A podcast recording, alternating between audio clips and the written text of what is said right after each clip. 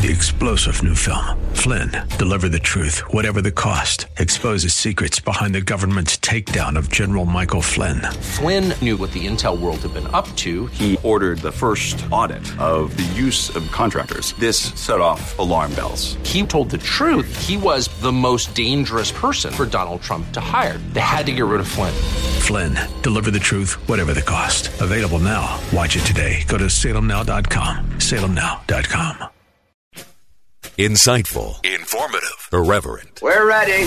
1220 KDOW presents Rob Black and Your Money, your source for breaking news, market updates, and successful investment strategies for the 21st century. Sounds like a great program. Getting you to retirement in today's market. So let's get on with the show. Taxes, family finance, insurance, the economy, technology, media, and entertainment. Rob is talking about it with you at 800 516 1220. So call in, we'll chat and uh, have some fun. Now to start your day with the latest news and market commentary. Here's Rob Black on the Bay Area's business leader, 1220 KDOW.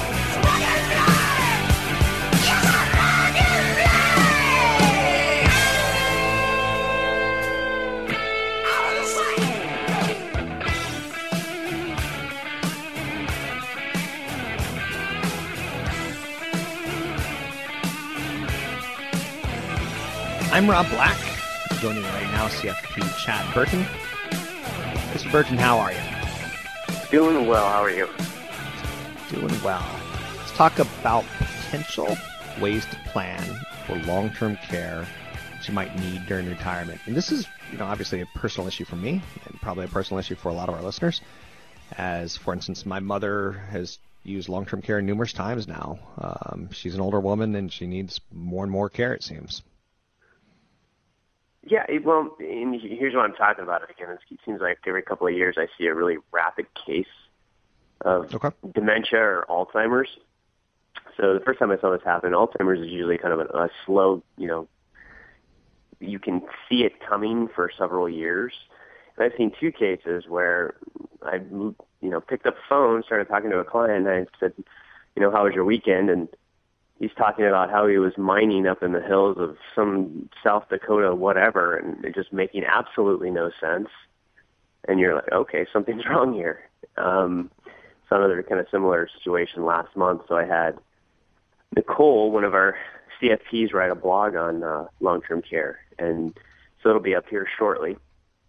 NewFocusFinancial.com. But it's ba- the three basic ways to plan for long-term care. And here's the deal: I mean, you go in to retirement thinking that, well, you got Medicaid, or you got Medicare rather, and you're going to be okay. And that's not the case because you have all these other supplemental insurance to deal with the copays and the doctor visits and things like that that we talk about all the time. And what it doesn't really cover is if you have a long-term disability when you're older. You know, grandma goes in for Alzheimer's, grandpa falls and breaks his hip, goes in, and it's it's tough. So the average annual cost of home care in California, if you want somebody to come to your house and take care of you, is $52,000 a year right now. Most Americans that are turning 65 are underprepared for retirement just for their own standard of living, let alone trying to come up with 52 grand a year to pay for somebody to come to your house and cook for you and clean and help you get in and out of bed. So if you go to a semi-private nursing home room, those could be around $86,000 a year based on current numbers. So people need to think about this as they go into retirement and say, okay, what am I going to do? And then there's three basic options. And uh, so we can talk about that. You know, when I was in college, I was able to pay like five to ten dollars to have a sorority girl come tuck me into bed and read me a goodnight story. I wasn't a sorority girl, Rob. no, she really was. No, she And wasn't. She, and she, she, she came with a buddy. the tall Just girl sorority? Is that no, no, that no, no, no. Don't go there. Don't go there. It's actually a true story. Um, it's just a, a fundraiser, so to speak. Oh, okay, gotcha, gotcha. That's is that how they sold it? Don't. Good God, man. Seriously. Which college is this again? Seriously, what's wrong with you? you Um, went there first. No, I was just telling a story about uh, long-term care. You know, you said have someone come and take care of you. That's where that got okay. So let's go. Let's talk self-insuring. What do we need to know? We're running out of time. Well, this is how most people think that they're going to do it: is self-insure. And then they get to that point in life and they realize that okay, if I do self-insure, and let's say I'm I'm having somebody come take care of my spouse or my spouse is in the nursing home. If you self-insure, the person that's living at home that's healthy runs out of money. And so they go to option number two, which is have the government pay, and that's Medicaid. And in California, it's called Medi-Cal. Basically, to get on this, you have to spend down your assets to about $2,000. Now, there are spousal impoverishment laws so that you can work with an attorney and you can legally, shifting assets isn't the right word, but you can legally get some assets um, protected for the well spouse living at home. But Medi-Cal will come in and recover their costs of the spouse's second death. And when people try to give away money and get on Medi-Cal, um, there, there could be some legal prosecution from that if if you're actually trying to hide assets. So having the government pay means you basically have gone into poverty, or you're on a very restricted income that you've done some Medicaid or Medi-Cal planning with an attorney. So that leaves long-term care insurance, and I don't know if you've seen any of the articles, Rob, but this stuff's gotten very expensive lately. Yeah, it seems to be the, the insurance companies are smart. They want to protect their profits. They don't want to pay out tons of money, so they're making it a little bit tougher. And You know what I've run into with long-term care is that my mom even has long-term care. She doesn't know that she has long-term care. She can't read the contracts that she has long-term care. Mm-hmm. So it turns into it turns into an issue that the children really need to know. Yeah, it is, and that's why um, a good long-term care insurance agent will ask you about that, so that even you know who gets the premium notices, so that you continue to pay if you get older and you forget. Um, it's good to have those family meetings, those estate planning meetings, where you're dealing with wills, trusts, healthcare directives, things like what happens if you need extended care. But, but long-term care insurance, I mean, rates have been going up for people. Um, there used to be a way you could get spousal discounts if both people bought at the same time. That's gone away, and women are now rated. I was looking at a quote from an insurance agent. And I don't sell the stuff, but I we go through financial plans and, and let people know whether or not they need it, what and what they should do about it. And I was looking at a quote from an agent where women are now rated more than men. So at 65, I think the uh, the male's premium for like a three or a four year plan was three thousand bucks a year. The females was around four thousand bucks a year, because the issue is that females are going into nursing homes and staying longer where men go in for a shorter period of time and pass away. That's that's the, the statistics right now. So you should still definitely look at it. I mean, if you're 55 years old and you're maxing out your 401k, your Roth IRAs, you've got a lot of money saved, and your advisor that does not sell the insurance says, okay, you probably need it, so go ahead and buy it if you're on track for retirement. If you've got some extra cash flow, um, if you've you know started saving early if you're way behind the curve, you may not be able to afford it. So keep saving, saving, saving, and look at it again when you're like 60, 65 years old. You have a lot of family health issues, like a lot of dementia and Alzheimer's, you know, look when you're younger as well. And then also have a plan B. I mean, if if you can't afford the insurance, what's your plan B? Moving out of state, selling the house, reverse mortgage. This is a very important thing because it's not just the person that goes into the nursing home and needs the care. It's the spouse that's at home that's healthy, they're at home healthy and potentially broke because of the situation. So, and this is the budgetary issues that are really affecting the United States. It's it's the Medicare, Medicaid, Social Security issue. We're almost out of time. Is there anything else you want to add to this topic? We've got about 30 seconds. If you bought it, be aware that your rates will eventually go up. Um, unless you did a 10-pay program where it's all paid up and you're done, your rates will likely go up because companies had mispriced this 10, 15 years ago. So they are going to increase rates if you haven't already seen one. CFP Chad Burton, newfocusfinancial.com. You can find him online at newfocusfinancial.com. He and I do seminars. I do seminars. Um, yeah, that's correct grammar. He and I do seminars uh, on a regular basis. You can find out more about the seminars and get downloadables and articles at his website newfocusfinancial.com. That's newfocusfinancial.com. Now, I'm Rob Black. You can find me online at robblack.com. You can find me at podcast, the show at kdow.biz. It's kdow.biz. I do the morning show Mondays through Fridays, 7 a.m. to 9 a.m. on KDOW Business Radio.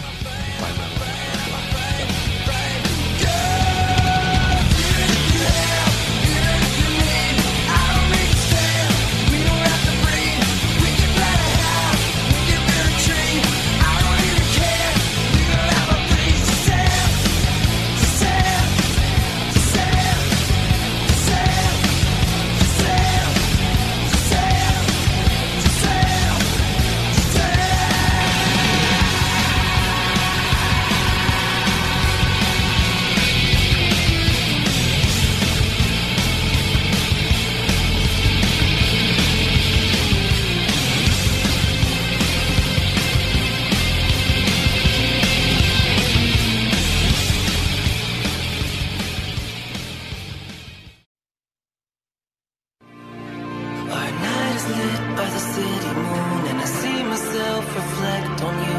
I know what I was meant to do.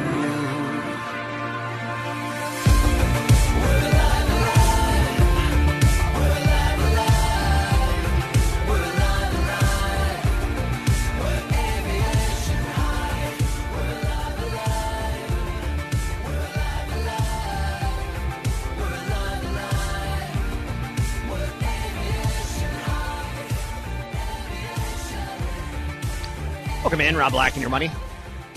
I'm Rob Black, talking all things financial, money, invested, and more. Headlines out there are pretty dramatic at times, but also kind of they should always teach us how the art of living. An Illinois woman has been arrested after posting a series of photos of herself to Facebook that showed her wearing a wedding dress or wearing a dress that she allegedly had stolen from a clothing boutique. Um, she was caught after the manager of Morty's clothing boutique reviewed surveillance footage of a woman allegedly shoplifting a colorful leopard print dress off the racks.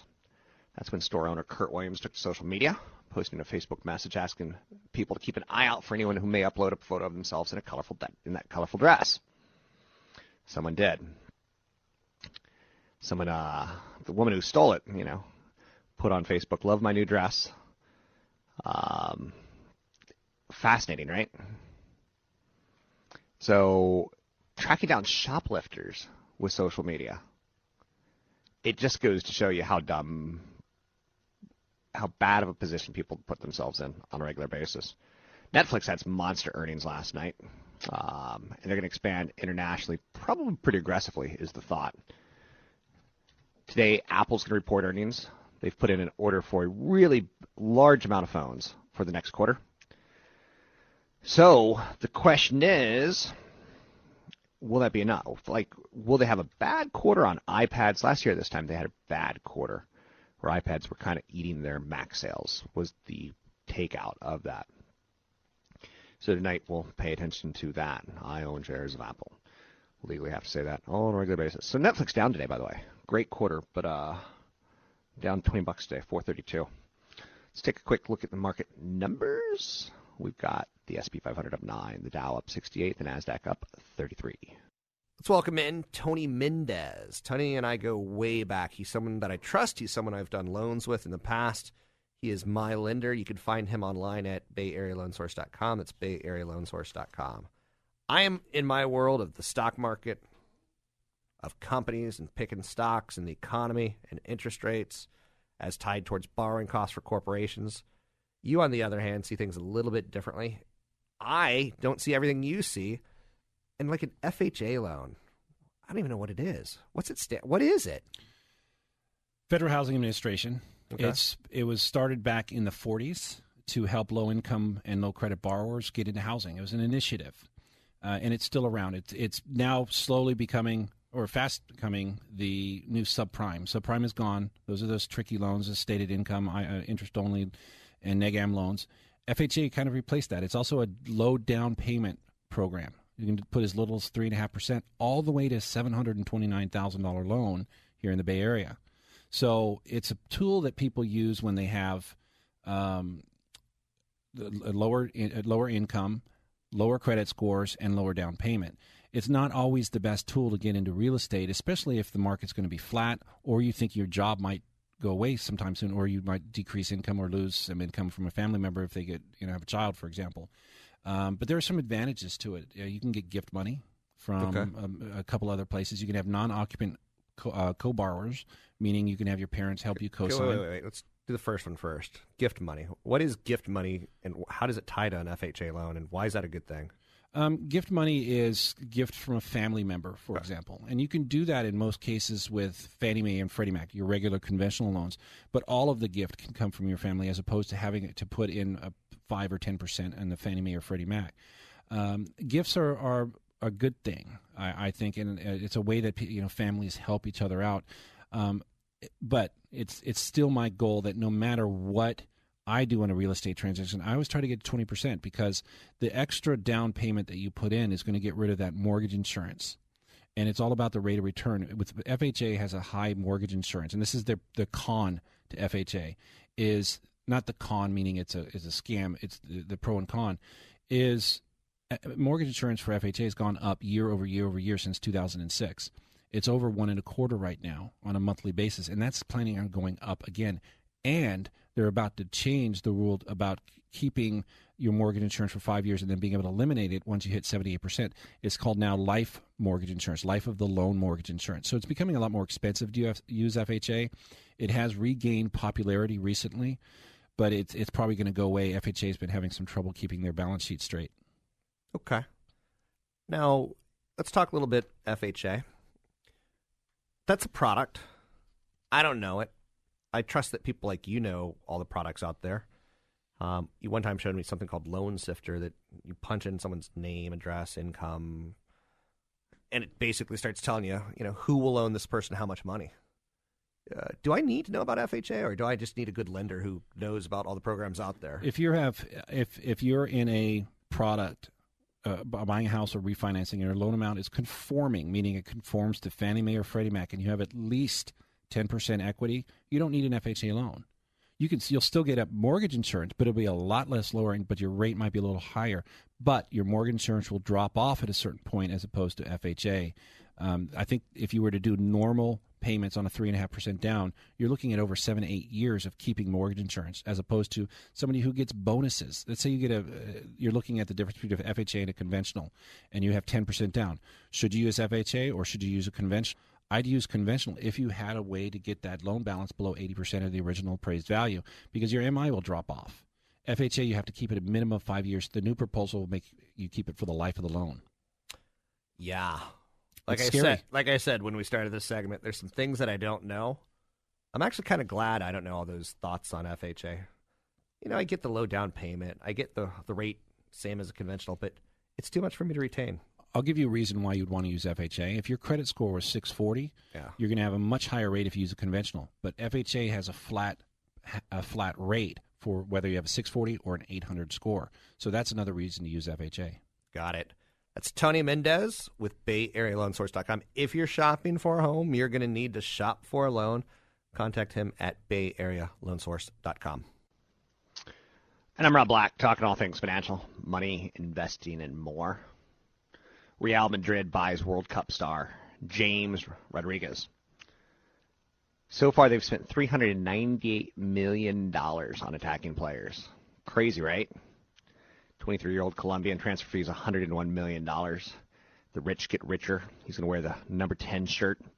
He'll be the playmaker in attack behind the forward of Ronaldo, Bale, and Benzema. Four players alone has cost the company or the club $400 million in transfer fees.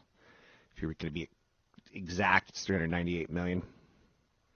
For comparison, the highest spending league in the world, the English Premier League, spent about 60 million total on transfers in 2013, 2014. It's ridiculous. So Ronaldo came from Manchester United for 127 million. Benzema came from Lyon for 47 million. Bale came from Tottenham for 123 million.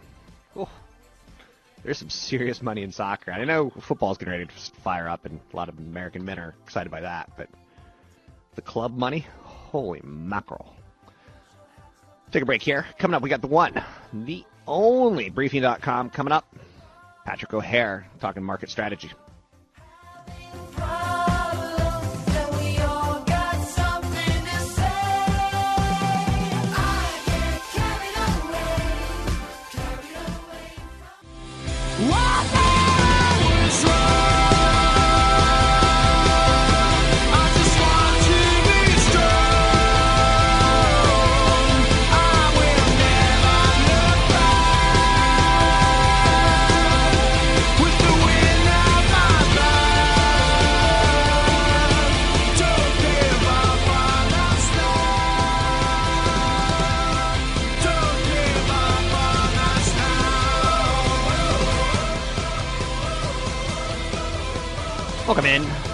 Money. I'm Rob Black. It's earnings season, which is time that I I kind of thrive, but I also kind of burn out in.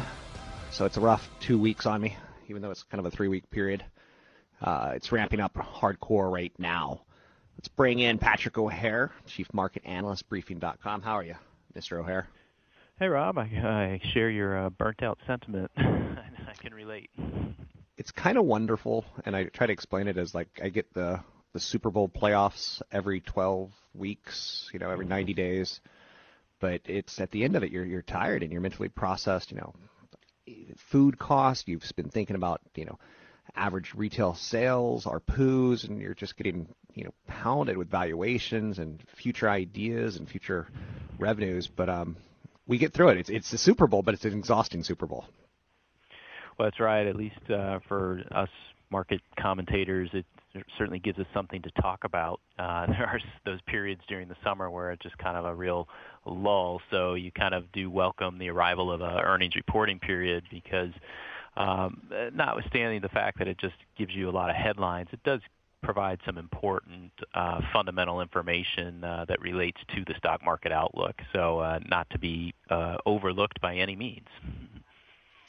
With that said, um, do we put too much value on it in financial media? I know you're not financial media, but I am. But the CNBCs, the Rob Blacks of the world, do we put too much emphasis on Netflix, uh, a good quarter, bad quarter, like a report card, when sometimes it's really like you say, it's about the big picture.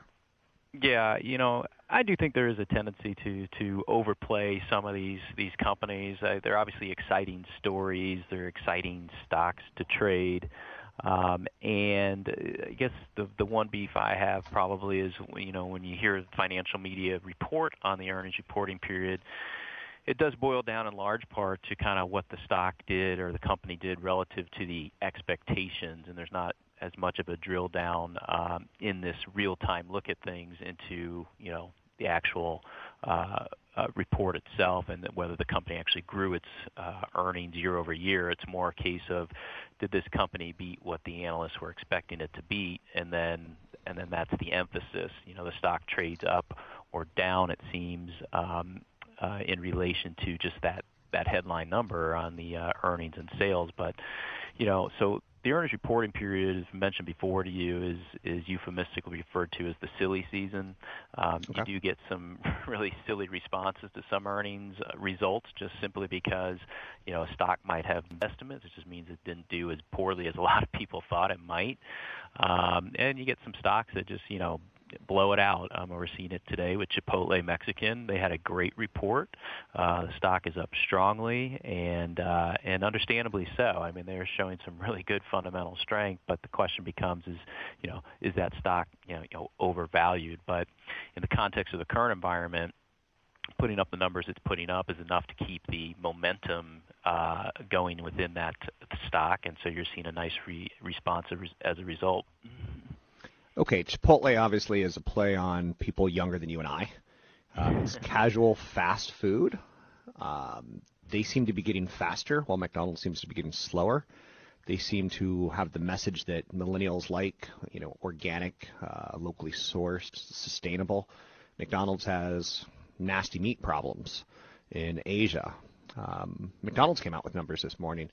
Would you ever? How would you? I'm not going to say. I'll let you handle question to yourself, but something along the lines of McDonald's versus Chipotle, old versus new, big versus growing, um, or value versus growth. McDonald's numbers not so good today. They were not. Uh, and the thing with McDonald's, you know, we think is that it, essentially has become a, a victim of its own success in, in two regards. One, it's it's done it had done so well for so long that it has created some tough comparisons for itself. And two, because it has done so well for so long, it has invited increased competition uh, on the part of uh, you know the quick casual competitors in its space, the Burger Kings, the Wendy's, Jack in the Box. You know, they're all working to uh, to revamp a, a value menu, to introduce new product offerings, and to basically uh, try to you know undercut each other on price uh, and value. And and it does uh, you know create some headwinds for for a, a high profile, widely held name like McDonald's. Um, and it's certainly when you pit the results from McDonald's this morning against those of Chipotle Mexican, it does kind of raise that distinction of you know a you know value stock versus growth stock and uh, and right now with the low interest rate environment that we're in uh, with the expectations for growth to continue to pick up uh, you know the um, uh, the, the positive response has certainly been reserved for Chipotle Mexican because it's put up some really good, really good numbers. Do you buy into? I think Peter Lynch once said something along the lines of, "I talk to my kids, see what they like, see where they're shopping, see where they're eating."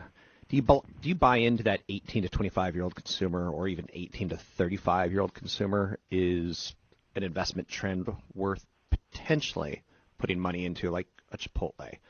Yeah. Um, well, go ahead. You know, I was going to say that you know there's there's some conflicting signals in that respect, right? You know, because in the mainstream media, what you hear about about the millennials is that they don't have any money, right? You know, they're not getting good paying jobs, and yet they'll go out and they'll spend, you know, twelve dollars for a burrito and a and a coke and a side of guacamole at you know Chipotle instead of going to, you know, McDonald's and maybe paying a dollar for a cheeseburger, right? Um, Obviously, there's some you know cultural uh, distinctions there. Uh, as you mentioned earlier, is that there's this cultural shift to more organic food, to you know more quality offerings. But that's the remarkable thing to me. I think is you know you see uh, results from like we saw at Chipotle. It, does show that um, uh, they they clearly have um, brand appeal in that you know I think people across all generations. I mean, I go to Chipotle still. Okay. Uh, they have really good food, you know, uh, for what it is, and um, uh, but it, it, people are obviously willing to pay up for that quality, and uh, and they continue to deliver and execute, you know, very well, and so it has translated not only into a good operational result, but a very nice uh, return on the stock investment. So, uh, but it is interesting to me that you know, with all of this broader commentary about how there isn't any real spending power out there, that these restaurants uh, in general seem to continue to do you know quite well as far as attracting consumers and and growing their sales. So, taking a look at your page one from briefing.com, you basically cover a lot of information pretty fast. Uh, Chipotle, Texas Instruments, Verizon, United Tech, Coca-Cola, Comcast, Lockheed, and you basically said they beat earnings expectations. Netflix and DuPont in line. Um, how's earnings season going in your mindset? Is this enough to power the market, or too soon to make that call? Right. Well, I think the earnings season's going going very well. Um, according to S&P Capital IQ, uh, second quarter earnings are expected to grow about 6.9 percent. Uh, that's a little bit higher than uh, than what was projected at the at the beginning of the month. Um, you're seeing revenue growth come in at about four percent. Not not spectacular, but certainly not bad. Um, and uh, what we've got going on here is that you have you know a, a body of earnings reports uh, that are supportive overall. Uh, but the thing that you know I pointed out in an earnings preview prior to the reporting period taking place was that you had a number of these stocks uh, that had already run up ahead of these reports, and it would. And I said then it wouldn't surprise us if the market didn't necessarily take off on these earnings results because so much of the good news has already been priced in. And I I basically took that all the way back, though, really to how the market was doing in 2013 when you had 30% price growth on earnings growth of about 5%, earnings per share growth of about 8%. And here you come in through the first half of 2014 and you have the market up 7%. Uh, so you've, you have priced in a, a significant amount of good news. So I think what the message here is, is that the earnings results are good enough here to prevent, you know, a major sell-off, but the, perhaps not strong enough just yet to kind of launch you into that uh, that next leg higher based solely on the earnings information. So have to continue to wait and see how the, the third quarter and the fourth quarter play out in that respect. But all in all, I'm pretty pleased with what I'm seeing so far. Anything that you want to tip in? Any last pit nuggets of information? I've kind of focused this all on earnings, and I kind of want to give you a minute to talk anything you want. Yeah, you know, I think I think you're right to to focus there, Rob. I mean, that is we we tend to get away from that idea. Obviously, the, the fixation on the Federal Reserve's monetary policy and how that has provided an artificial support structure for for the stock market. But really, at the end of the day, it's always going to come back to fundamentals, and the, the main fundamental there is is earnings uh, and earnings growth. Um, principally. And so you have to be focused on that throughout this week, obviously, but uh, it, it's going to be a key element here that's going to help determine whether the stock market can continue to do well as the Federal Reserve does try to extricate itself from its uh, very accommodative policy. Thanks very much, Patrick. Get back to work. Always appreciate your insights. Always spot on. Briefing.com, excellent resource for investors of all shapes and sizes, whether you're a trader, whether you're a short-term investor, long-term investor, whether you're retired. A lot of information could be gathered and culled that will, you know, give you the insights in the markets that you need uh, to feel educated. Briefing.com provides independent live market analysis of the United States international equity markets. You can find them at briefing.com. It's briefing.com. We've got a Twitter handle, which is briefingcom, no dot, because it doesn't work well. Briefingcom is their Twitter handle. Patrick O'Hare, thanks very much. It's Chief Market Analyst.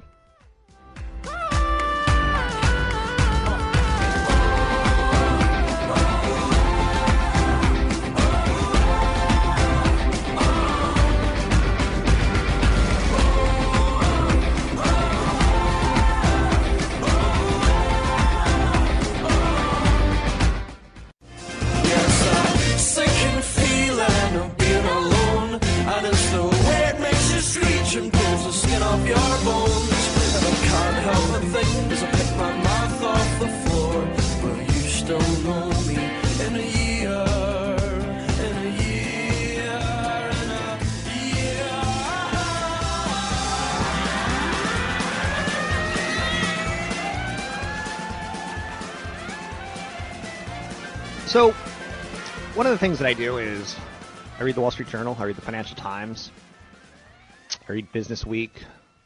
I'll look at the Chicago Sun, I'll look at the LA Times, I'll look at the New York Times business sections.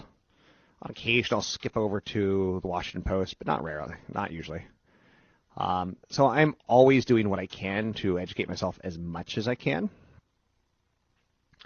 Um, on top of that, during earnings season, I read transcripts. Um, I go through a lot of Standard Poor reports. I'm constantly feeding information and research. It gets exhausting, it gets tiring, but it's incredibly helpful. I try to talk to the right people. So, as you know, I share Dr. Jeff Rosen from Briefing.com with you and Patrick O'Hare as well, and they give me really solid insights. Um, and I use their services, and I have no problem sharing that with you. You see a lot of what I see. So I heard something kind of interesting yesterday on the radio. I heard someone say, I invest my money right alongside of yours. So if I buy something for you, I buy it for me. I was like, that's ridiculous. That guy's a 70 year old guy. Why would a 70 year old man be buying the same thing that a 40 year old man is buying or a 30 year old woman? It doesn't make any sense at all. So, I don't know. Some people have this slick marketing that they try to spin on you. And I don't get it. Why would someone who's rich buy something that's similar to someone who's accumulating wealth? Makes no sense. So one headline I uh, saw out there recently, and it was you know tied towards HIV, and it is tied towards the drug Truvada, and it basically said HIV pill shows more promise to prevent infection. Um, it was a study that involved 1,600 gay men and transgender women who took part in the original study. And it did lower their risk of getting HIV, but it still doesn't help if you have risky sex and if you skip some doses. Um, it's encouraging. That's called a headline. And you run the risk as an investor of making a massive mistake if you confuse headlines with investments or inflation reports or stock reports. You know, companies developing a cure for the cancer, and you're like, ooh.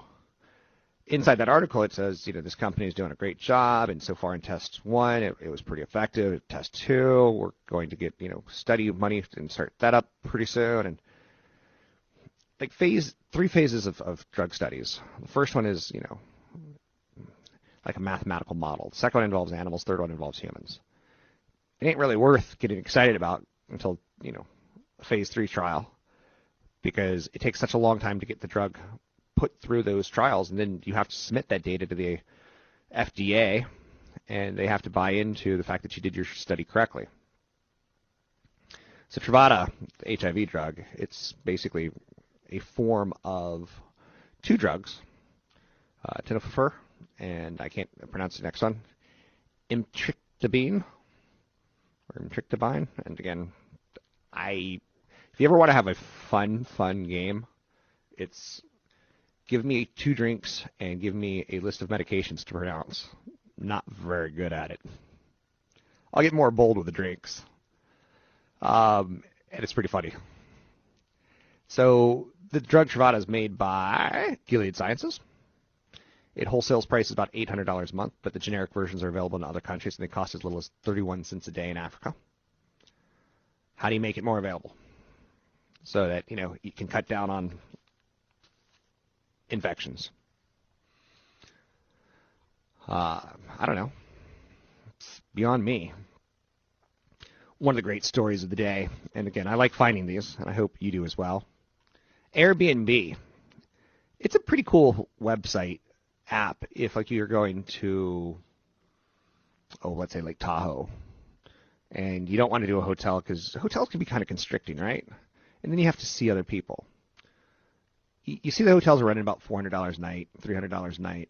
You can jump on Airbnb and find a cabin for $300 a night that has like five rooms. You're like whoa that's pretty awesome. So you and your sugar booger can sleep in a different room each night for five nights and it'll be like a fresh experience each and every time.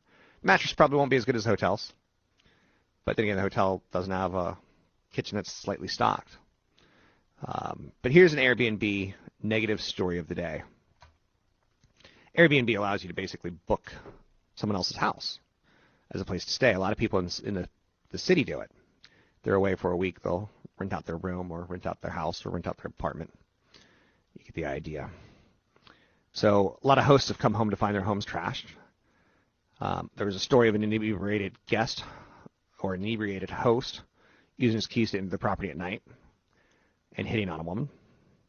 Now here's the newest Airbnb story, horror story that will shock you. A woman rented her 600 square foot Palm Springs, California condo to someone for a little over a month, and now the person won't leave. And now has um, rights you know, when you live in a place for 30 days, you have tenant rights. So the host, the person who hosted the place, she had to hire a lawyer and go through the entire eviction process. It takes three to six months. Same as if it's a person's long-term tenant. It's been a nightmare. Um, you know, the person who's squatting, um, or the person who bought the house that's renting it, you know, got priced out of San Francisco, so she bought a rental uh, down in Palm Springs. She's been renting it out on Airbnb and Flipkey, a vacation rental site owned by TripAdvisor, making enough money on it to keep, help keep makes ends meet. And the person rents it for a month, and now as a squatter will be there for three to six months. Awesome California real estate laws. No. Anyway, I'm Rob Black. You can find me online at robblack.com. Anything you want to talk about, we can talk about earnings season seminar coming up in probably about a month. If you want to learn about what that is and where that is, you can go to robblack.com. It's robblack.com. Drop me an email, rob at robblackshow, rob at robblackshow.com. Out in the street, baby, I know you wanted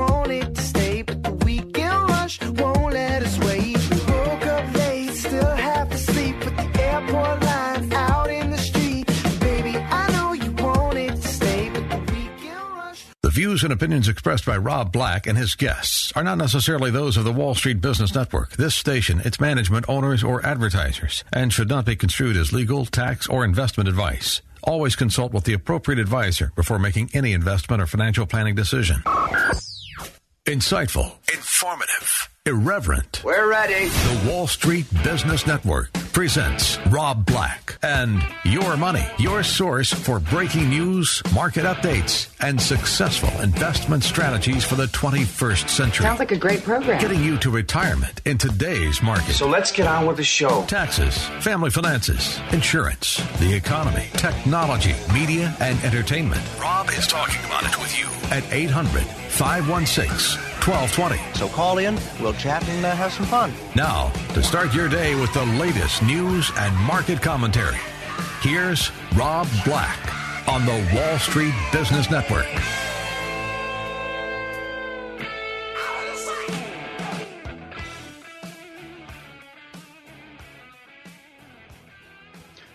Welcome Welcome in. Rob Black and your money. I'm Rob Black. Anything you want to talk about, we can talk about. Thanks for listening to the show. It's earnings season. This means I'm going to lose my mind. This means I'm going to work a lot. And that's brutal. So I might, by Wednesday, Thursday, be a little delirious. Just warning you a little bit. Good earnings steadies the markets. Thursday we had Malaysian Airlines issues, Israel issues. Market got scared, went down. Friday it rallied back up. Monday got scared, went down. Tuesday it's rallying back up. This is the problem of trying to guess the direction that we're going to go. World is reportedly a happier place today after separatist forces in eastern Ukraine handed over two black boxes from Malaysian to Malaysian authorities. Secretary of State Kerry started to work on brokering a ceasefire in Gaza. Yay. The notion that a cooperative attitude by the separatist forces may enable Russia to avoid further sanctions has helped underpin foreign markets. Putin's screwed right now. His uh, backing has always been basically well funded, and the money in Russia is starting to get hit pretty hard.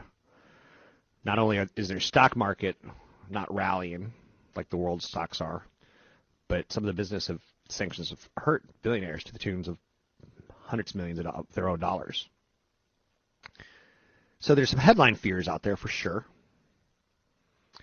Um, Travelers, Altria, Kimberly Clark, McDonald's, all positive earnings surprises. All of them problematic inside the numbers, though. Chipotle, Texas Instruments, Verizon, United Tech, Coca-Cola, Comcast, Lockheed all beat earnings expectations. Netflix in line, but Netflix a little bit later also talked about uh, international expansion. Second, well, let's talk about it now. They said second quarter earnings more than doubled. They had 1.7 million subscribers worldwide, but it cautioned that a more aggressive international expansion would hurt profits. Income rose to 71 million, not much. Streaming video and DVD by mail provider forecast that third quarter earnings would be affected by higher expenses in Europe. Predicted the contribution loss from international streaming would jump to 42 million from 15 million. So they're building a broad business, and they're having some success with it. They plan to expand in six new European countries, including Germany, France, Austria. That's set for September. Then they're going to get into Finland, Latin America um, as well. So um, they will have some competitors, as Amazon is already established in Germany. So Netflix is going to have to invest in TV shows and movie rights for those international markets. It ain't going to come cheap. So the S&P 500 um, is up fractionally from where it started the month at. You cannot say it's glorious. You can't. But it's also not down a lot, so you can't say it's disastrous. S&P 500 is up 12. Dow's up 72. Nasdaq's up 38. Appeals court, a crippling blow to Obamacare. A federal appeals court today declared that government subsidies worth billions of dollars that helped 4.7 million people buy insurance are illegal. A judicial panel, a two to one ruling, said such subsidies can be granted only to those people who bought insurance in an Obamacare exchange run by an individual state, not on the federally run exchange healthcare.gov. And uh, this decision threatens to unleash a cascade of effects that could seriously compromise Obamacare's goals of compelling people to get health insurance. The ruling endorses a controversial interpretation of the Affordable Care Act that argues that the healthcare.gov subsidies are illegal because they empower a federal exchange to offer subsidized coverage. This is above me as far as the legal underpinnings, um, but this will have some ramifications. So there's going to be companies that have um, exposure I think is probably the easiest way of saying it, that will get hurt in this process. So we'll talk about that again as the day goes on. Um, in no way, shape, or form does it dismantle the healthcare law, but it certainly hurts the low end of the healthcare law. Um, so it could free people from having to get Obamacare. Is the way of looking at that. Interesting, right? You can't make this stuff up. Um, I don't like wasn't that made into law a couple years? Like you almost get that feeling, right? Like when is a law really a law? Good question. McDonald's, people aren't loving it anymore. Um, there's been food scares. It's just they're having trouble. People are not. People are opting for healthier options. They want to be perceived as eating healthier. They had negative guest traffic across the board. Um, McDonald's will, you know, despite some expectations to grow same-store sales, it posted flat global performance and a 1.5% retreat in the United States. Um, they did get a little boost of sales in the Asia Pacific, Middle East, and Africa segment, but not enough to help or offset. Um, and it's getting kind of faster deceleration. I know, is that even a word? Faster deceleration. Can I use those two together? Um, they're dealing with a meat scandal in Asia that could dent sales in the area where it's got growth. Um, you know, expired and tainted meat. Some just really nasty video, really nasty video that you do not want to see if you eat meat or if you ever go to McDonald's. Um, it would, it'll shock you in a bad way. And I ain't even kidding about that. That's for real. Um, Bill Ackman is giving a presentation where he's taking a shot at Herbalife, and Herbalife shares are going higher. Um, Bill Ackman is short the stock. He's kind of made it a holy crusade. He's put billions of dollars into this, of trying to expose them as a fraud, which is really crazy because in media, I have to be very, very careful what I say is a fraud or is not. You can get sued very quickly.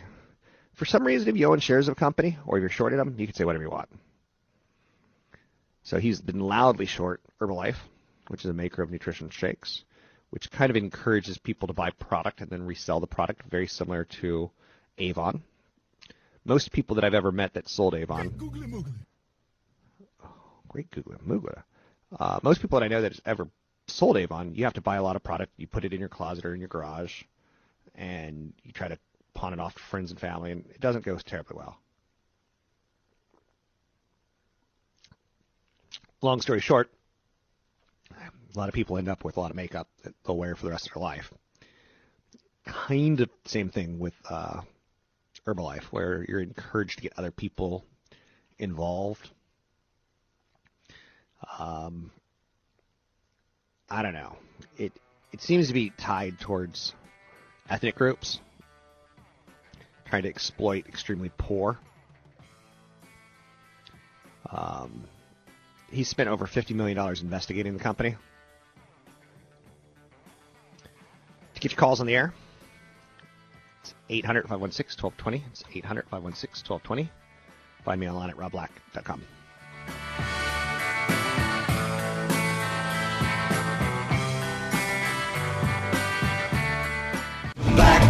shadow in the center of love. Backtrack to center, it'll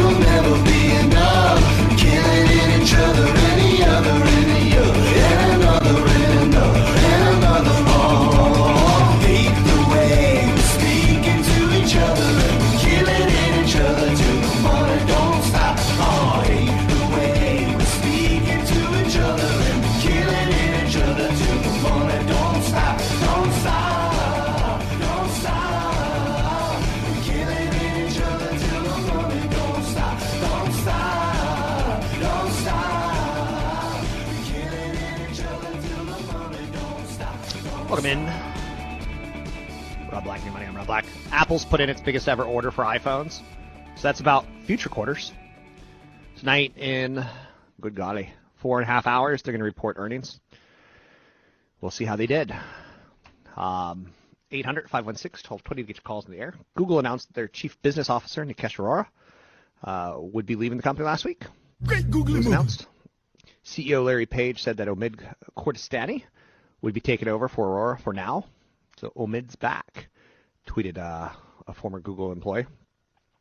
He was a beloved um, executor of the business. Um, interesting to see. So, you know, success or failure starts and fails at the top. Um, it's a huge win for Google to get him back focused on the business. He's an aspiring, inspiring, people-driven, culture-aware leader. He hired, created the culture at Google, which created a lot of the magic. So he's coming back into the fold. Will that help the stock end or not? Anyhow, the um, Obamacare ruling that's so negative, it's going to get appealed. Just so you know, like ugh. nothing is ever over.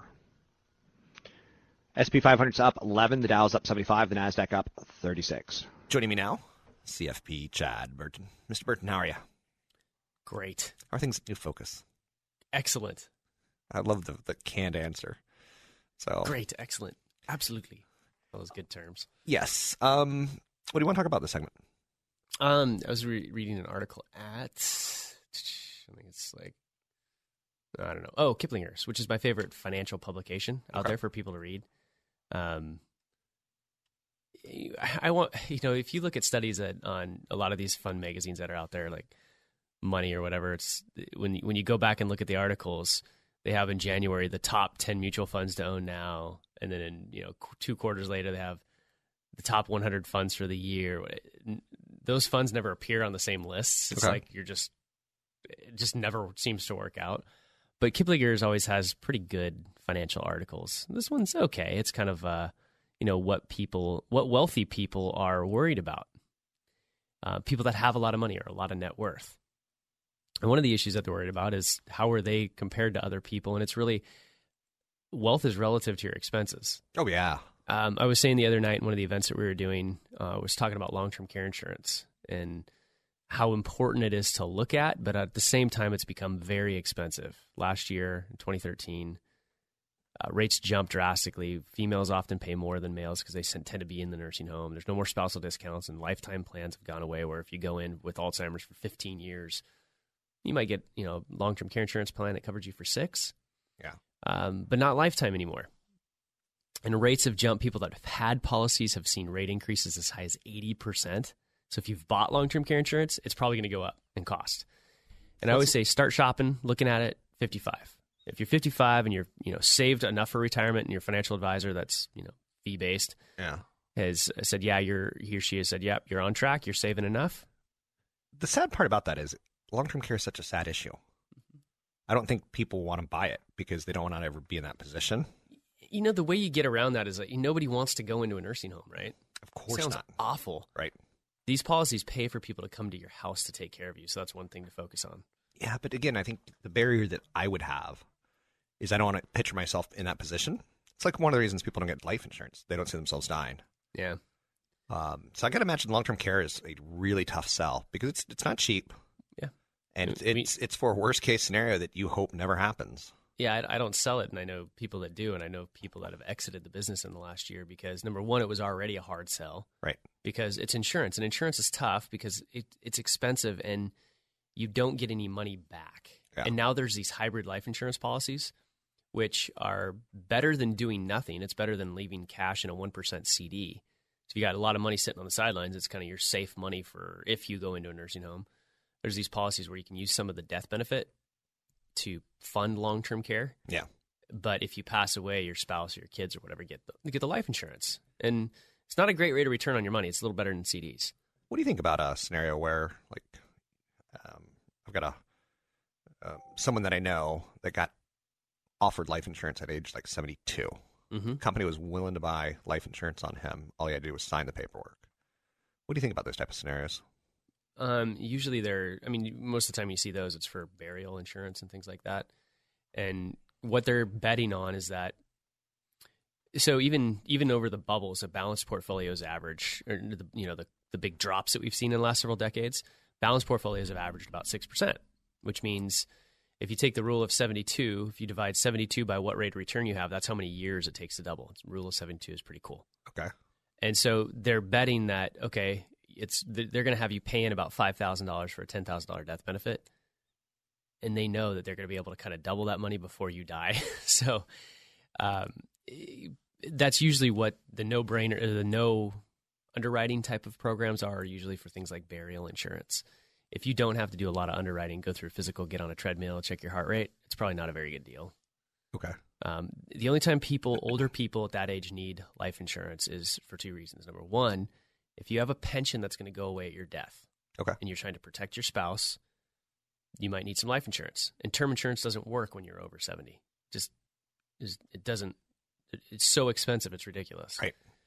Or if you're over 70 and let's say you're a very wealthy business owner, you've Yep. got an estate that's if you're single over 5 million or married over 10. Yeah. And if you die, there's going to be an estate tax due of 40% plus over that value. And there's no liquidity. You're worth a lot of money, but it's all in your business. So you're business rich, your cash flow's fine, but your liquid asset poor. And if your kids have to be able to pay that estate tax when you die, what are they going to do? They're going to have to sell the business or sell business assets or drastically leverage it. So what people do is they set up an irrevocable life insurance trust. That trust buys life insurance on that person. You create a tax-free amount for your heirs in order to pay the estate taxes. So that's the, those are the reasons. Or charitable remainder trust is another one which we can talk about next segment. That's CFP Chad Burton. You can find him online at newfocusfinancial.com. It's newfocusfinancial.com. McDonald's. they didn't say anything great, and they didn't predict anything great. Great. Um, one of the more interesting things that you learn while studying these companies is that their focus right now is updating Ronald McDonald, the creepy clown. Um, the grimace. Tell me, is there nothing more creepy than a big purple thing that we don't know what it is? Like he's not a prune, is he? They're updating their Happy Meals. They're emphasizing breakfast and coffee offerings. Hmm. Doesn't sound like they got the product people want or the speed. I'm Rob Black, talking all things financial, money, investing, and more. We'll take a break here. Be right back.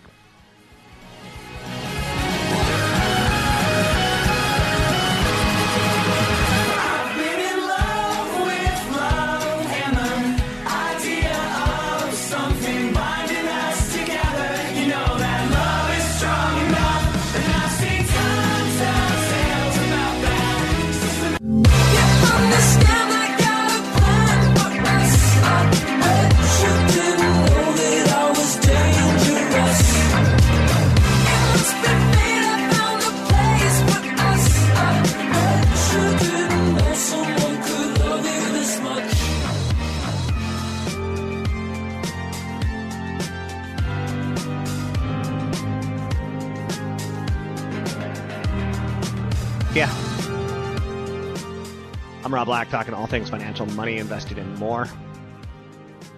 Anything you want to talk about, we can talk about. Hopefully, I do a good job on that level for you.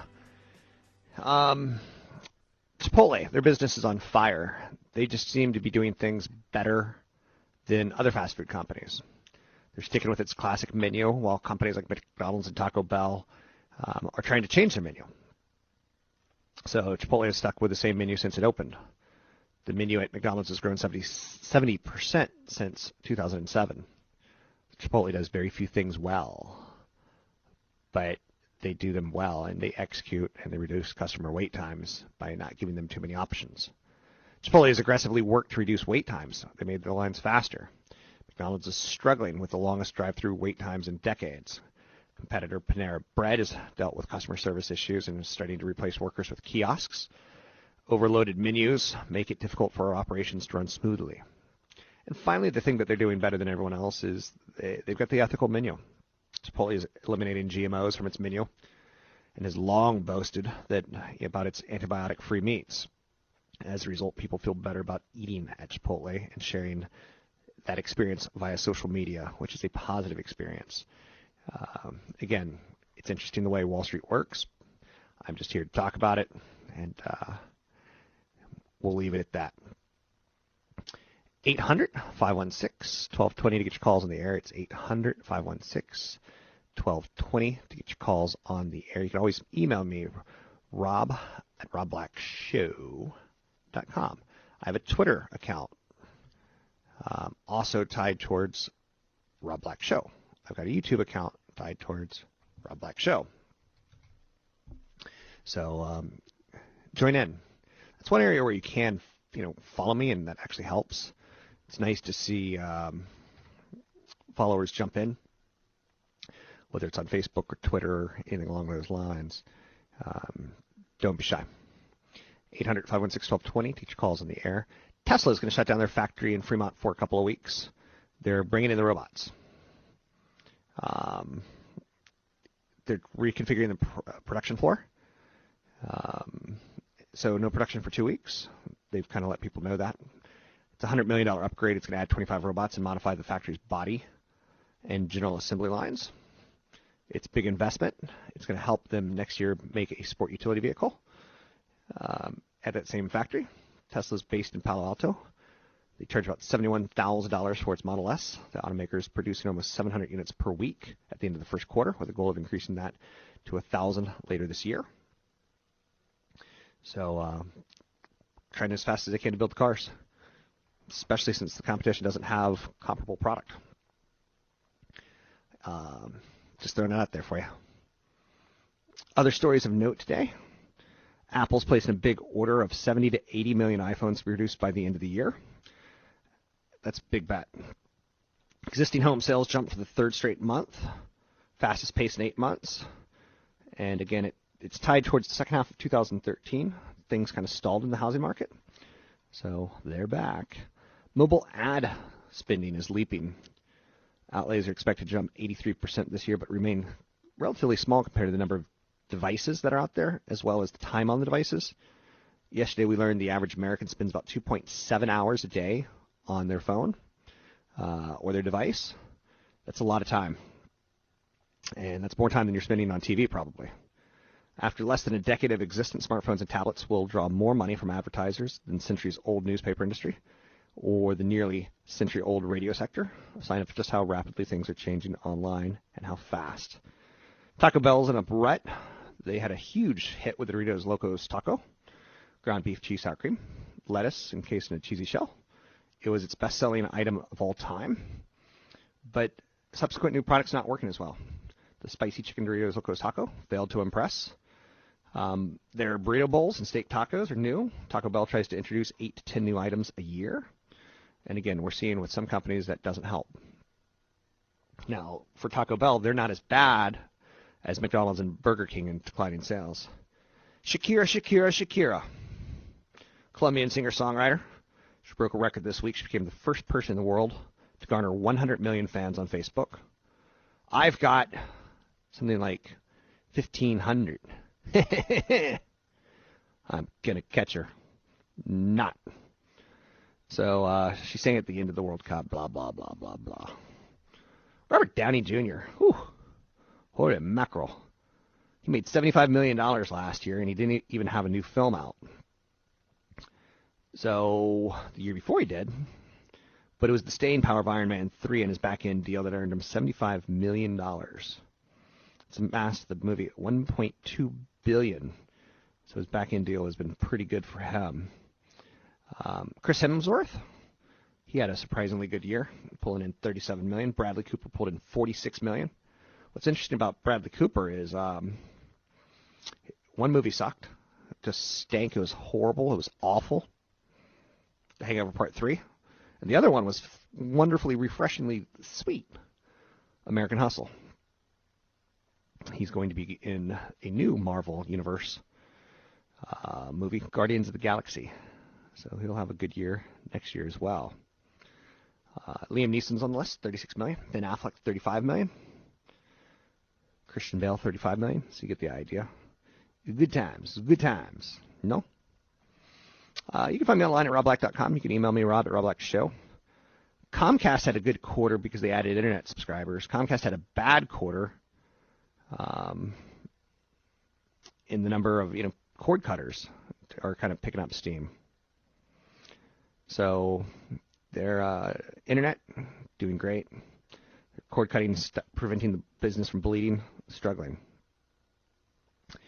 Amazon, uh, you know, for instance, they added about 200,000 subscribers, uh, internet subscribers. Uh, Netflix added, oh, good golly, 1.2 million. I'm Rob Black, talking all things financial, money, investing, and more. You can find me online at robblack.com. Email me, rob at robblackshow.com. The views and opinions expressed by Rob Black and his guests are not necessarily those of the Wall Street Business Network, this station, its management, owners, or advertisers, and should not be construed as legal, tax, or investment advice. Always consult with the appropriate advisor before making any investment or financial planning decision.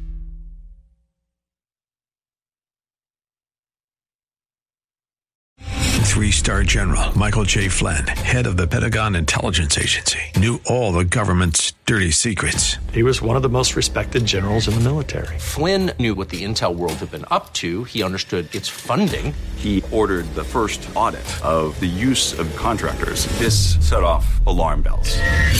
The explosive new documentary, Flynn, Deliver the Truth, Whatever the Cost, and covers the facts behind this scandal. Flynn told the truth. He was the most dangerous person for Donald Trump to hire. I find out the worst enemy that I'm going to face in my life is right here in America. They took my assessment and they wanted me to change it. And I was like, I'm not changing it. They had to get rid of Flynn. With in depth interviews, archival footage, and never before seen personal records of the man behind the headlines. I just felt like I was drowning. Flynn, deliver the truth, whatever the cost. Available now. Watch it today. Go to salemnow.com. Salemnow.com.